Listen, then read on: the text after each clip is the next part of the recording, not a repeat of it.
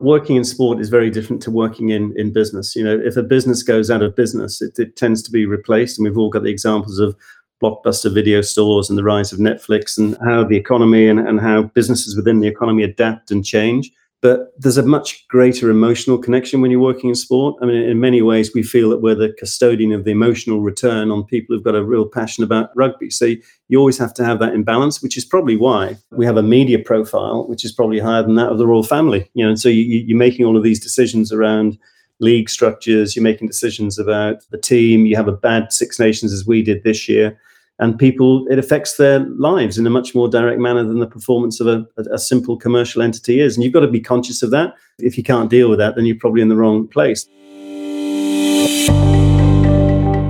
Hi there i'm james ashton. This is leading the podcast where leaders discuss their biggest challenges how they learn to lead and the advice they offer to the next generation. Today we ask what's the key to success in sports leadership how does the boss in the boardroom ensure winning performances on the pitch, mass participation, and enjoyment? Leading is supported by Lockton, the world's largest privately owned independent insurance broker. Lockton's independence means its 8,000 associates worldwide are free to focus solely on their clients' risk and insurance needs. To hear more from Lockton experts, please visit locktoninternational.com slash gb slash insight. So to this episode.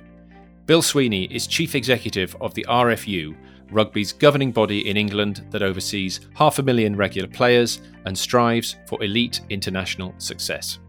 We discuss bringing back the fans and steadying the finances in the wake of the COVID 19 closedown, instilling a team ethic on athletes that brought back a record medals haul from the Rio Olympics in 2016 when he led the British Olympic Association, and what he learnt from working with Usain Bolt and the All Blacks during his time at Puma and Adidas.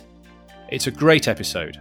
I started by asking Bill whether leading the RFU was still the dream job he thought it was when he began in 2019.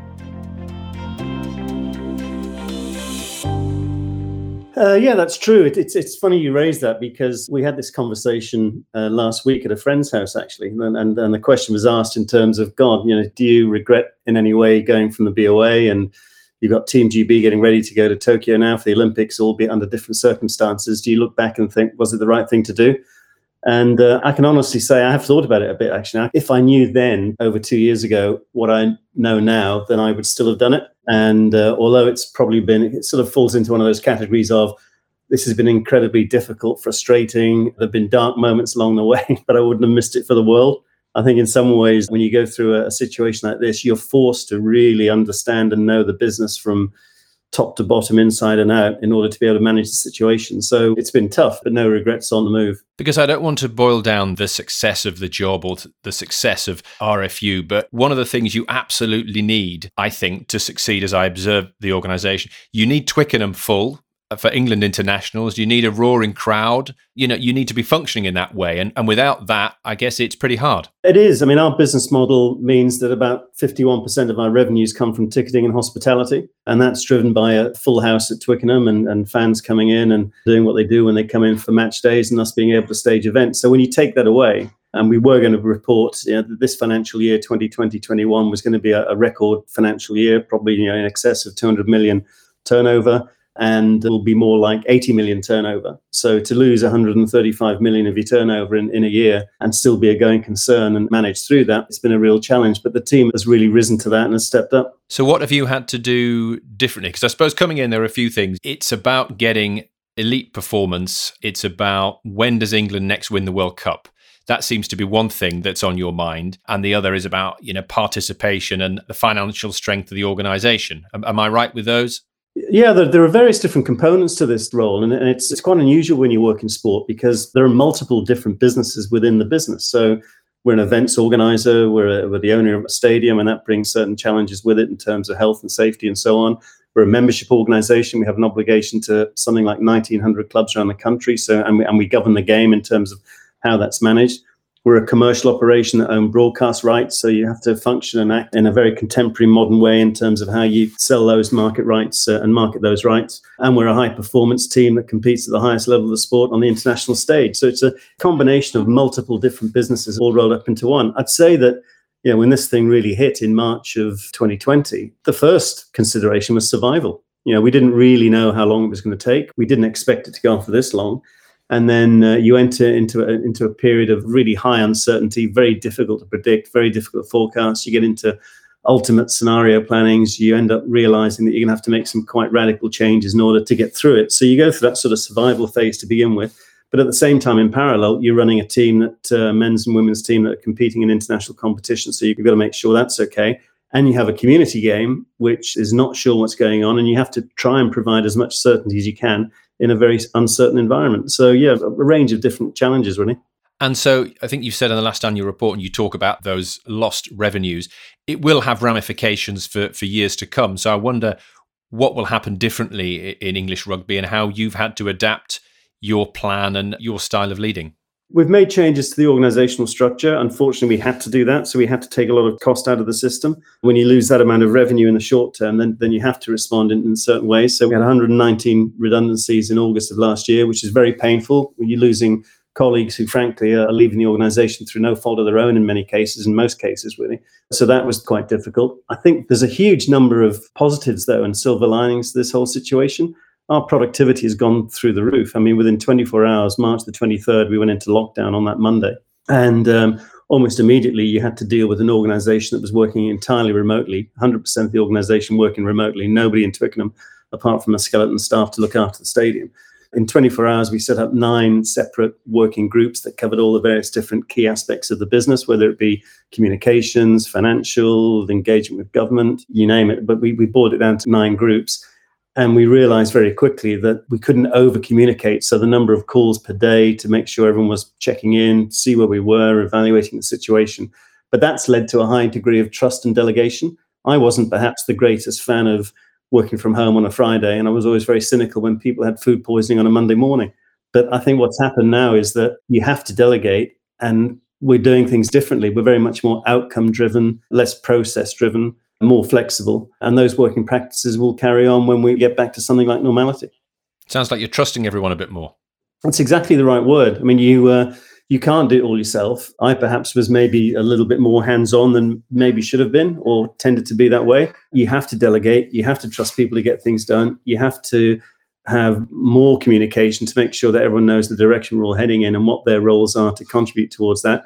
But then you have to be hands off and, and trust people to get it done. And thankfully, I'd say virtually across the board, that's been the case for us. So it's, it's been a really good experience. And what do the next couple of years look like as we try to get you know back to some sense of normality? There will be more games played, but those lost revenues don't replace themselves. So I guess that has to filter down into the investment decisions you take now and in the coming months. We're in pretty good shape. I mean, we will still invest into the game more than any other union in the world and we've made uh, the necessary adjustments to take down cost. It'll probably take us three to four years, I think, to get back to where we were previously, but we'll still be able to invest into the game in the way that we'd want to, albeit at, at slightly lower levels than that. We're actually in pretty good financial shape. A number of things have happened in the interim period. We had a debenture waiver program, which we went to debenture holders and asked them to waive the long term debt, which is 75 years out. And we had a very good, positive, loyal response to that. So we're actually in pretty good shape. The other thing that's happened is we've really got to know the community game well. We've had to interact with clubs and constituent bodies that run the game on a regional level around the country. And we've got a really good understanding of how the game is run. Not one single club has gone out of business during this pandemic. And that's quite remarkable when you consider there's 1,900 clubs out there. So the way they've managed their business, their ability to be self-sustaining, has really given us a deeper understanding about our relationship with them. And that, again, I think, be a, a major positive as we go forward into the years ahead. What were you doing? Well, it sounds like you've been doing it in spite of the pandemic. You've been doing something to put the organization on a sound of financial footing. It's obviously characterized as well by what you did at the Olympic Association. Can you just talk a little bit about that? Because there are some people who sport for the love of the game shouldn't always mix with hard nosed commercial decisions.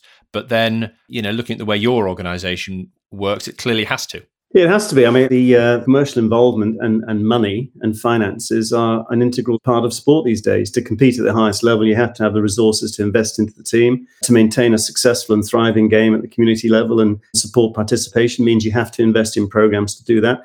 And that takes money. So when you hear of broadcast deals being done and you hear about the debate between free to air and pay TV, you've got that continual kind of dilemma or balance there between do you go for a higher audience rating with free to air or do you sell your rights for more money but you know it's going behind a paywall and therefore you're restricting some of the viewership and you're having an impact there.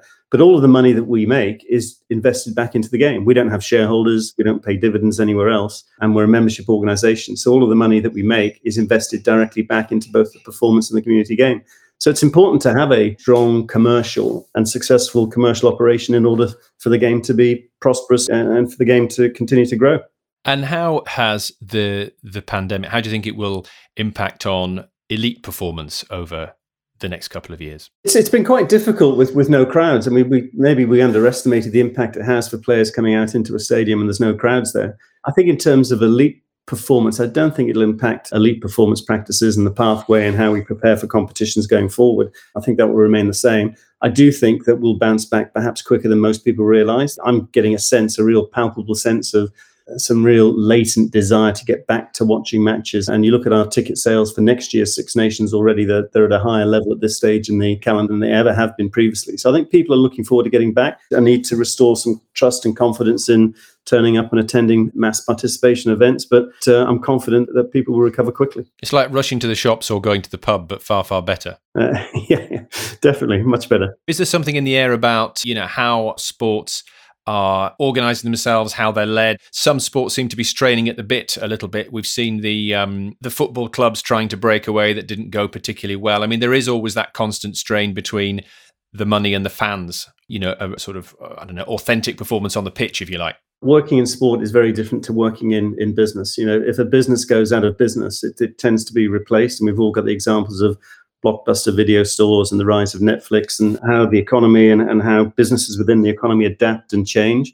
But there's a much greater emotional connection when you're working in sport. I mean, in many ways, we feel that we're the custodian of the emotional return on people who've got a real passion about rugby. So you always have to have that in balance, which is probably why we have a media profile, which is probably higher than that of the royal family. You know, and so you, you're making all of these decisions around league structures, you're making decisions about the team. You have a bad Six Nations as we did this year and people it affects their lives in a much more direct manner than the performance of a, a, simple commercial entity is. And you've got to be conscious of that. If you can't deal with that then you're probably in the wrong place. But there is always that need to get the balance between what do the fans want what do the membership want and what do you try to do to make sure your game is thriving and growing and moving in the right direction. And we're very conscious of that. Well i'm not sure about the analogy with the royal family uh, bill. I think your patron might disagree with that well, I, I, don't know. I mean, if you if you matched up headlines and uh, footage, you'd probably find we probably have more of it all year round than they do. But that's part of it, isn't it? More rugby headlines than Prince Harry. So, what are the key things we should measure you on? You know, a few years down the line, is it about World Cup 23, 27? Is it about increasing? I think there are half a million regular players. Is it about getting more of those, or is it is it a mix of things? Yeah, it's all of those. It's all of the above. I think at the heart of it the community game is the lifeblood of the game. If you don't have a community game, you don't have players coming through, you don't have the pipeline of players coming through and playing for England. There are lots of examples out there. Australia is probably a good example. I know the Australian model quite well. After they hosted the World Cup in 2003, they had a, a very conscious policy of driving the game through the elite side only. So they believe that if you have a successful national side, that's enough, and that provides the inspiration, the aspiration, that will drag along all of the participation. Pulls everybody up. I don't think you can rely just on that one lever, and it hasn't worked for them. And rugby union Australia is now, I think it's about the fifth biggest sport in Australia now. So they're having to readdress that, and they're changing their approach. And so they're they're looking at how to invest much more and make sure they take care of the, the grassroots game and the grassroots clubs in a much more direct way. And I think you have to have a balance of the both. You have to make sure that the community game is being protected. You have to make sure that you're making the game relevant and fit for today's society and the way society operates, which is very different from the way it used to be when I played. You know, you thought nothing of a three-hour coach ride to go and play a match and come back late on a Saturday night, Sunday morning or so. I think when you're in the community game now, there are a lot of other demands on your time in society. There are a lot of the different ways the way families and partners operate. So we're looking at how do you make sure that the way the game is structured in the community game is most relevant to today's society. So you have to take care of that piece. And then alongside that, of course, the performance of the national team really does matter. If you have a bad tournament, it affects how people view things, and I think it affects aspiration. And it's not acceptable, I don't think, for England to only have won one World Cup since it started. You know, a country of our size and resource and structure, we need to have better pathways in place. We need to have better succession planning in place. We need to identify better athletic talent around the country. And we should be consistently winning matches. I think a Rugby World Cup is probably one of the hardest tournaments in the world to win. You need a bit of luck. It's incredibly tense. You have seven matches to play in, in a relatively short period of time and you're up against some really fierce competitions. But you have to maximize the probability of doing that. And we're very much focused on that as well. Do you take that criticism on the chin, Bill? Because you can be held accountable for someone, you know, fumbling a tackle, not getting something across the line on the pitch. I mean, at the end of the day, you can make all the decisions and have the strategy you want, but it's it's down to the guys on the pitch to score the tries and uh, you know beat South Africa next time.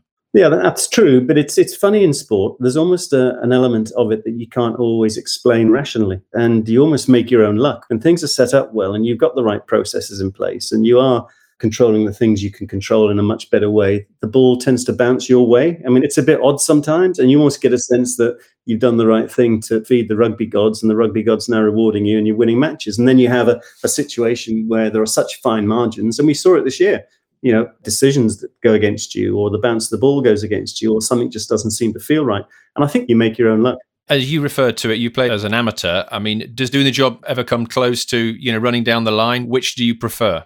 Those days are quite distant now, but I mean, it would be it would be lovely to. I mean, if you ever had the opportunity to play at Twickenham, I think I sort of look back and think, oh wow, I wish I'd tried harder. Now, I wish I'd sort of pushed myself to go a little bit further in the game. But no, those those playing days are gone. But it's it is a privilege to work in the sport that you're most passionate about and you get some incredibly rare experiences that you wouldn't have if you weren't able to work in the sport. Was it simply a point, you know, people make decisions about their careers as they go along? You know, I love this, but, you know, maybe I'm not going to make it an elite level. I've got to, you know, get on with Shell or Unilever, and that's the way my career will go. Uh, yeah, I started off in rugby. So I, I, was I was growing up overseas. Went, was sent back to boarding school, rugby playing school. Played rugby from the age of eleven. Parents came back, moved to a school in the south, which is a football playing school. So you then try to sort of make new friends through sport. So I ended up playing football. I wasn't mad on it, but I was actually reasonably good. So I ended up at Chelsea for a while, and there were thoughts then at that stage of you turn professional? That didn't happen. Then you go into your professional career and hence Shell and, and, and, Unilever. But there did come a point for me where I thought there's a, there's a limit to how excited I can get about fish fingers and frozen peas. There's a limit to how much passion you can really drive around that, although they are very passionate about it. And then I thought, well, actually, what do I love most? Well, I love sport. If I can work in sport and you can combine your professional life with your your personal passions, then the chances are you might be quite good at it. So it was a conscious decision to get into sport. And initially, that was the business side of sport with the likes of Adidas, and then moving across more administration with sports themselves, and that was the BOA, and then and then the RFU. And it's interesting to me having written about some of these careers. So many CEOs have had that grounding in a, a, fixed number of companies. Unilever comes up, uh, you know, time and again. And I remember interviewing, you know, your chairman Andy Cosslett several years ago, and he told me how character forming it was to be selling ice cream to the corner shops of Liverpool in the depths of winter, so on. So, what is it you learn from from companies like that that makes you a, a potential leader 30 years down the line? For me, and again, it was uh, uh, I really enjoyed Shell, but my background was more marketing, and the heartbeat of Shell was about engineering and finding oil and, and getting it back to shore. So I wanted to be in the center of activity for a company, and therefore, if you like marketing, you like consumer brand aspects of business, then you really need to be in a consumer-facing company, and hence the desire to get into a company like Unilever. I think when you're at, a, at Unilever, you you realize. I think you can apply this to a lot of other aspects of communications and how you work in sport with a membership organization you know you can't force consumers to buy your product. You've got to understand what their needs are. You've got to know what they're after and that takes research and that takes a gathering of the facts. And then once you know all the facts you've got to apply a little bit of insight and a little bit of uh, instinct in terms of how does that work. So that was something that was always very big to me. Were you in charge of people then or did that come later with puma and adidas it came uh, a, li- a, little bit at Unilever, but not much. But that came later with uh, actually British American Tobacco for a while, and then with Adidas and Puma. Well, you you did what you said you wanted to do. You followed your passion. You got into the the sports industry through the sportswear companies and the footwear companies. So, kind of observing it from the flip side of where you are now. And at Puma, I think you looked after the relationship. Maybe you struck the relationship with Usain Bolt, and then prior to that, you were very closely linked to the All Blacks in your Adidas time. I'm just interested in what you get from being close to such fantastic elite performers. Yeah, I mean, if you if you look at both of those, I mean, Usain Bolt was a, a freak. Strange situation at Puma where uh, Puma had repositioned itself more as a fashion brand as opposed to a, a sports performance brand. And I've lost touch with them a bit now, but I think they're trying to reverse that a bit and, and have, have stronger performance credentials in sport. But there you had the world's most marketable athlete, and really they weren't doing much about him. They weren't using him in any way. He didn't even have a new pair of spikes for the uh, 2012 Olympics. So we then took a different approach and focused on him and built a program around commercializing and promoting Usain Bolt as an athlete to drive the brand. And that, that was really interesting. I think he was fascinating in the sense of his ability to cross over into so many different areas. He wasn't just an athlete. His uh, presence in music, his transparency, and his accessibility on media was huge, and he was a fascinating guy to work with. And then you have the All Blacks, which unfortunately are the most successful rugby franchise in the world and probably the most successful sporting franchise. And that there, I think, is all about culture. It's all about, they talk about the jersey, they talk about leaving it in a better place, they talk about the pipeline of talent. I learned a lot from those interactions with them. It, was a great experience. I mean, are there things to learn from, I suppose, them being the top in sport and in their discipline, their chosen area? What transfers across into becoming the best business leader or arts leader or any other discipline? I personally believe that culture and values are, are, really important. There's a lot of words written and spoken about culture and vision and direction and, and so on. And, and I think a lot of people feel it's a bit woolly and it's a bit sort of corporate jargony speak. But if you don't have a strong culture and you don't know what your values are, and you don't have a clear sense of your purpose and your, your direction and vision, then you tend to go around in circles. You tend to be a bit rudderless. And so, taking some of those lessons from sport and applying them across into business, I think are very valid and very valuable. The thing with sport is the results are so instantaneous. You, you can be running a commercial business or a, a brand business, and people tend to stick their heads in the sand a little bit. Sales might be down for a period, and then you'll blame the weather or you'll blame something else, or you won't actually look inwardly at your own mistakes and whatever. In sport, you can't get away with it. If you lose, you lose, and it's across all the, the headlines. So the results are instantaneous, and, and your reactions and how you change things have got to respond to that. Whereas in business, you don't quite know where to draw the line for legacy. I remember observing CEOs being clapped out of the building, and a year later, there's a profit warning and an accounting black hole. And it's a much longer, slower burn, isn't it? Yeah, it can be. And I think things can be, if left unaddressed, they might not materialize for a few years to come. Whereas, again, as I said before, in sport, it tends to be instantaneous. You, you know exactly how you're performing. And you're there as a representative of the brand. I'm interested in what that relationship is like with some of these sports stars because I imagine they're quite blinkers on. They just got to focus on the track or the field or something. So if you can help them be that bit better, that's fine. But otherwise, it's a case of you know, we need to set these commercial ideas aside for now. Yeah, but it's uh, there's a big difference, I think, between individual sports and individual athletes and team sports. I mean, if if go back to an example in Olympic world and Team GB, you have a swimmer like Adam Peaty. Well, in, in Rio 2016, if I was a betting man, you'd have probably put everything on Adam Peaty winning gold. The only thing that would stop him would be a false start or some sort of problem. There's no one else getting in his way. There's no one else trying to tackle him. There's no ball that's bouncing around. And you know with him that he's done all of his preparation. You see his preparation now leading up to Tokyo, and you've got that single minded focus. Team sports, difficult. It's more difficult. You're bringing together a bunch of players from different backgrounds, different cultures, different club philosophies. You've got them for a limited period of time, and you're trying to build one cohesive team uh, unit to be able to go into uh, competition. This episode of Leading is supported by Lockton. We'll get back to the conversation shortly, but first, here's Lockton's managing partner, Chris Brown, on the importance of developing your own leadership style. Certain core aspects of my leadership style are honesty, which I think is really important, giving respect to everyone in the organization, trusting people, encouraging people, but also delegating and making sure that you provide clear expectations for anyone who you're asking to do something. And whilst those expectations may be challenging, that you also make sure that you know that those people can deliver on those challenging expectations. I do think style is really important. I'm a great believer in do unto others as you would have done to yourself. To me, that just goes to honesty. As long as you are honest with yourself and are honest with your people, then your style will be accepted. I want to come on to the British Olympic Association, which you led from 2013. So you were at London, the 2012 Olympics. You're really with your Puma hat on and and providing those spikes for for Usain Bolt and so on. And then post London 2012, you switched, as I said, from one side to the other, and suddenly it looks suddenly in your CV anyway, very very visible role Bill. I'm quite interested in your thoughts about that because you you're not the guy from Puma, you're the front man for the BOA now. Yeah, I was I was fortunate there. I worked for uh, Seb Coe, Lord Coe, pretty well known character, and I learned a lot from him. He was a very good mentor. What I learned from him was really about the importance of communications and messaging. And actually, it's how much you leave out as much as what you say and what you choose to say. So it was it was made relatively easy going into that kind of higher profile and greater focus with him there as as chairman. That was very helpful. But it was again, I think when you work in sport and you're very passionate about it, it's your life. Then talking about it becomes a much easier task. And what was it like in 2013? Because, of course, there was that wonderful summer of sport that we just come through in 2012.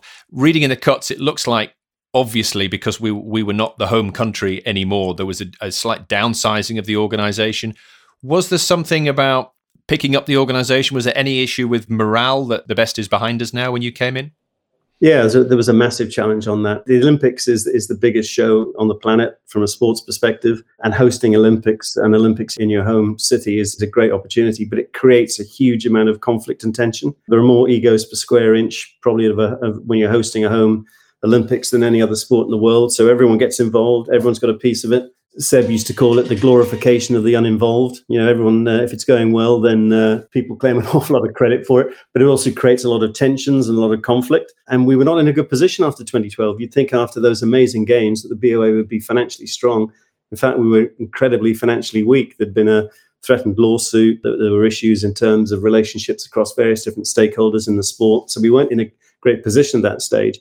And we had an organization that had downsized because obviously you're working with a smaller organization when you're not hosting. And the difficulty was, well, how do you top London 2012? So, two things that we did very quickly. One was to re-look at the brand of Team GB and what it stood for and what it stands for and its history and what it is and the fact it has no government funding. It stands on its own two feet. So, how could we tell bigger stories and more meaningful stories around that? But then we also needed to create a purpose. You know, what what were we looking to do post London? And we came up with a phrase which was, "We're going to go and make history. We're going to be the first team ever to go and compete in the next Olympics and win more medals than we did when we hosted." And people really rallied to that. It was okay. Ah, so we've got another purpose. It's not just about doing well in London 2012. And that became the rallying cry for about three years, which was go and make history. And we knew we had a strong team. All the various different sports rallied around that. The performance directors rallied around it we created a really strong one team identity around Team GB, despite the fact you have 28 sports. And everything went incredibly well for us in Rio, and hence the 67 medals there compared to the 65 in London. Which you did, which I think is the first time a, a host nation has increased their medal tally at the subsequent Summer Games. Yeah, it was remarkable. It was absolutely remarkable. A really good bunch of athletes. They all supported each other. With a, probably about four or five days to go, then became uh, apparent that if things went our way, we could beat China and that would have meant coming second. So all of a sudden, actually, the mission shifted from more medals to we need to come second and and, and be behind the US. You have you know, amazing scenes of professional golfers going along and cheering uh, along gymnasts and iconic cyclists cheering on a young gymnast, age 15 years old, who got bronze in uh, her event there. So it was really a, a pretty unique team spirit and, and collective team effort. And that team spirit, it harks back to what you said about the All Blacks and culture. I think you've talked about this previously. You somehow got the big stars, the Andy Murrays and you know the big golf stars, working in that same team on a par with I don't know the junior taekwondo person or something. So how does that percolate down from the top? How do you do that? We did a lot of work leading in in terms of who we were, how we wanted to behave, respect the opposition, create the lasting legacy be mindful of how you want to be remembered. We did uh, a lot of sessions on the road with the various different sports in terms of the values around Team GB and how we saw Rio 2016 going. And I think the athletes, to their credit, just really bought into it very quickly and felt part of a bigger entity rather than just their individual sport. It was quite interesting, actually, going into Rio. There was a bit of an issue with the Australian team where they had a, a similar sort of one team ethos but the swimmers took down the, the one Australian team ethos and put up their own Australian swimming messaging. And you just got a sense that they weren't united and they, they didn't perform very well. But the Team GB athletes really rallied around each other. They saw a greater purpose in terms of an overall really strong performance in Rio. And reacted very positively. Obviously, the other thing I note about Rio 2016 is um, you had to contend with with Zika virus. What's your view on Tokyo coming up very soon with coronavirus? Should it go ahead? I'm aware that uh, there's quite a high level now of uh, negativity from the public in Tokyo to the games. I mean, that generally tends to be just before a games. One of the great points about the Tokyo Olympics was it was the highest ever public support figure. Uh, I think for going ahead with the games, I just feel desperately sorry for them. It's a country I know quite well. I lived there for a while. I got involved with, obviously, we had the World Cup there just recently as well in rugby. And apart from the financial aspects of hosting an Olympic Games, they were making comparisons to 1964. And in 1964, the Tokyo Olympics were about Japan emerging from post Second World War, becoming an industrial powerhouse, and, and, really positioning the company that way. And I know that they were looking to this uh, Olympics in terms of showing the softer side of Japan, the human connection, more open society, greater transparency, more tolerance, and so on. And they were looking forward to really engaging with the world and showing the world what Japan's about. And they've been deprived of that now because you're not going to have fans traveling there. You just won't have the same exposure. So it'll become an Olympics where the athletes go in, perform, and go home. You won't have the interaction, which is so great around Olympics. And I feel desperately sorry for them. I think it was a it's it's a tremendous shame. Should it go ahead? I think we've proven that you can handle elite sporting bubbles quite well. You can put the right protocols in place to, to manage that situation. It'll be a challenge there because you've got multiple venues. You know, the sailing is somewhere else, the cycling is somewhere else. But at least you've got the containability of the athletes' village. So I, I, I would support the fact it's going ahead. It's just a great shame that they won't be able to, to really fully have the, the Olympic experience. Yeah, I suppose every every games is unique for different reasons. You know, people remember them for, for different things, and this will probably be rem- well depends depends what happens on the track and field, but it will we probably know now what it will be remembered for. Yeah, it'll be the quiet games, perhaps. Yes, not a title anyone, any any host city would want. How has your management style, leadership style changed over the years, Bill? I remember somebody saying to me a long time ago that you need to consider if you're quite good at sort of seeing something and, and, and driving towards a goal, but you've got to remember you've got to take people with you. So I think now I, t- I tend to look over my shoulder a bit more and make sure that, you know, have I got people with me? Have I explained the situation? Am I communicating effectively enough? I think that's changed. I think I'm a lot more trusting, and I think that's even developed even further through COVID and this pandemic in terms of delegation and making sure you've got the right team around you. And if you've got the right people around you, you can achieve virtually anything. If you've got the right organization, the right team, then, and I think we've shown that here, you can achieve virtually whatever you need to achieve. And do you still have a mentor, someone external that helps you along, or are you, are you past that now? There are a couple of people I refer to. There was a guy I used to work for at Reebok called John Duerden. John still lives in the US, a remarkable character. I think what I learned from him was the importance of attitude and positivity. And when you become a CEO, he was very much of the school of you set the tone from the top down, and the CEO has a, a, responsibility to be a bit of a role model. And I think, unfortunately, I don't think you can get away from that. And I can remember situations in the past where, at Unilever actually, there was one managing director I worked for who was an absolute workaholic and even sort of slept in the office overnight on occasions and whatever. And that became the organizational culture. People worked long hours, they wanted to be seen to be working long hours. He then left, another person came in, hugely talented Um, and was of the view if you can't get your job done between nine and five, five days a week, you're probably not good enough. So you need to sharpen up a bit. And almost overnight, the, the, the culture of the organization changed into working a bit more savvy and not having to prove you were good by the number of hours you put in. So I think it is important, and I learned a lot from from John in terms of paying attention to that and making sure you don't lose sight of that. So I talk to him occasionally. He's very helpful. I'll dial in and, and speak to him. But I also think I think from a mentoring point of view, I get a lot of mentoring from my team. And maybe I don't tell them that, but I mean, through this COVID pandemic, strength of that team and, and their capabilities and how good they are made you feel that I've got to really step up. I can't let them down. So actually, I get a lot of feedback. I get a lot of unconscious feedback from the people uh, I work with. Eddie's a good example. You know, uh, when you're working with Eddie, he's an absolute perfectionist. He's the ultimate competitor. He's always curious. He's always trying to learn and move forward. So it's actually quite interesting when you you can get your inspiration or you can get your learnings from so, so maybe some strange sources. And how do you relate to Eddie Jones? That interplay, I suppose. He's running he's running the team, you're running the organization. So you both know when to step aside, do you? Yeah, definitely. I, but I think the two need to be interlinked. I think it's quite dangerous if if one becomes entirely separated from the other. But you know, he's the head coach. He has to make the decisions on the team and the selection. And that's probably his biggest challenge: is uh, who do you select when you've got such a wide range of people to select from. So you put structures in place and you give him all the support necessary to enable him to do his job. But at the end of the day, he makes that choice and he gets judged on performances on the field of play. And that's that's really how it should be.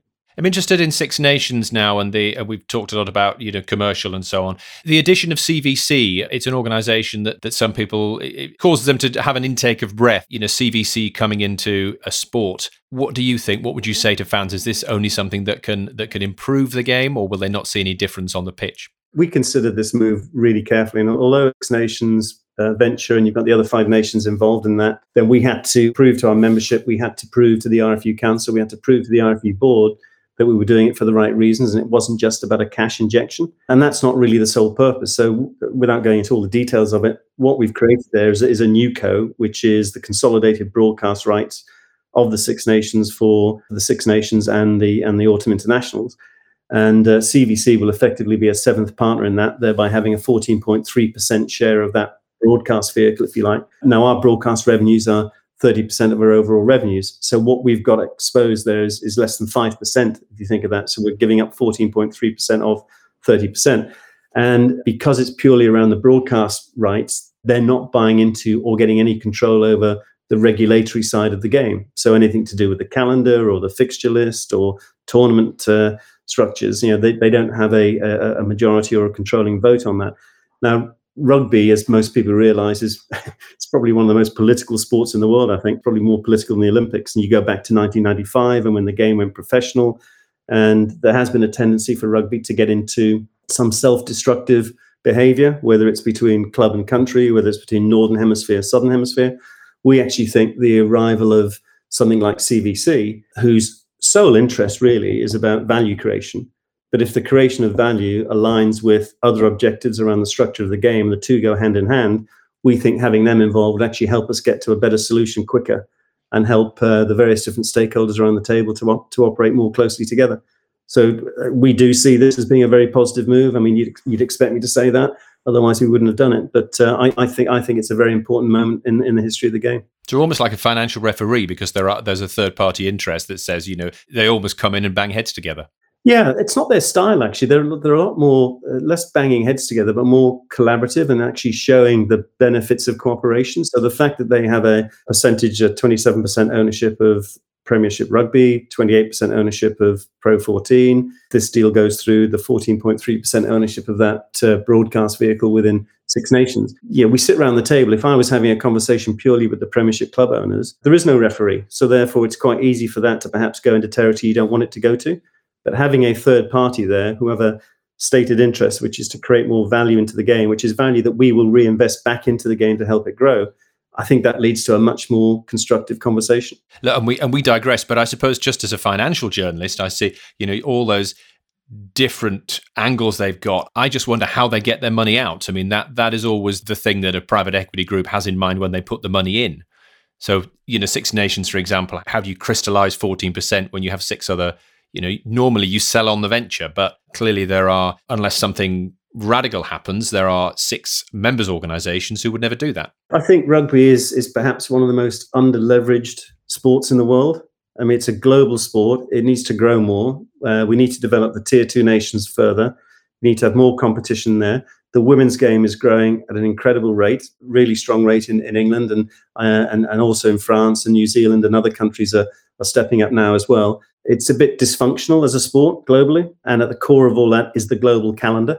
And the one thing you can't do in rugby, which you can do in other sports, is you cannot add matches. So when it comes to player welfare and the number of matches that the international players and, and best club players can play, because of the physicality, you can't do that. So the mantra, the driving mantra really is to sort out the global calendar, sort out the competition structures, minimize the, the overlap between club and country, and actually drive more revenue from less games.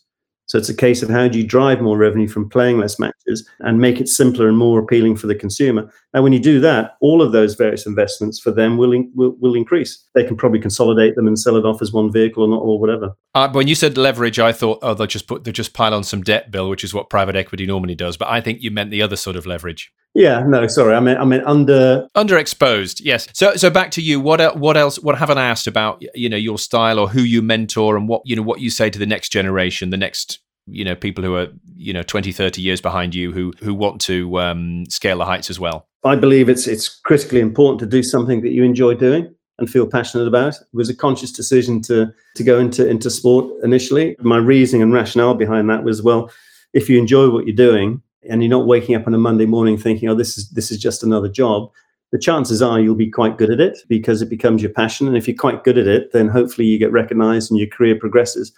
And it might seem like an obvious statement, but I think the finding something that really excites you or and, and you feel you can dedicate an awful lot of time to, because let's face it, the amount of time you spend in your working life is huge over the course of a lifetime.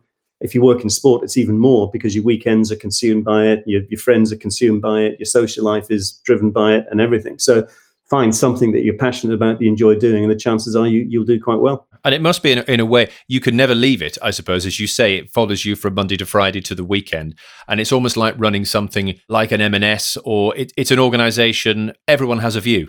Yeah, definitely, and you, you see it in, in other aspects in in other businesses. You know, everyone has a view on the on the color of a running shoe. Everyone's a, an immediate designer when it comes to sportswear. In rugby, everyone is an expert on selection and who should be playing and who shouldn't be playing. And and with hindsight, life is very easy, isn't it?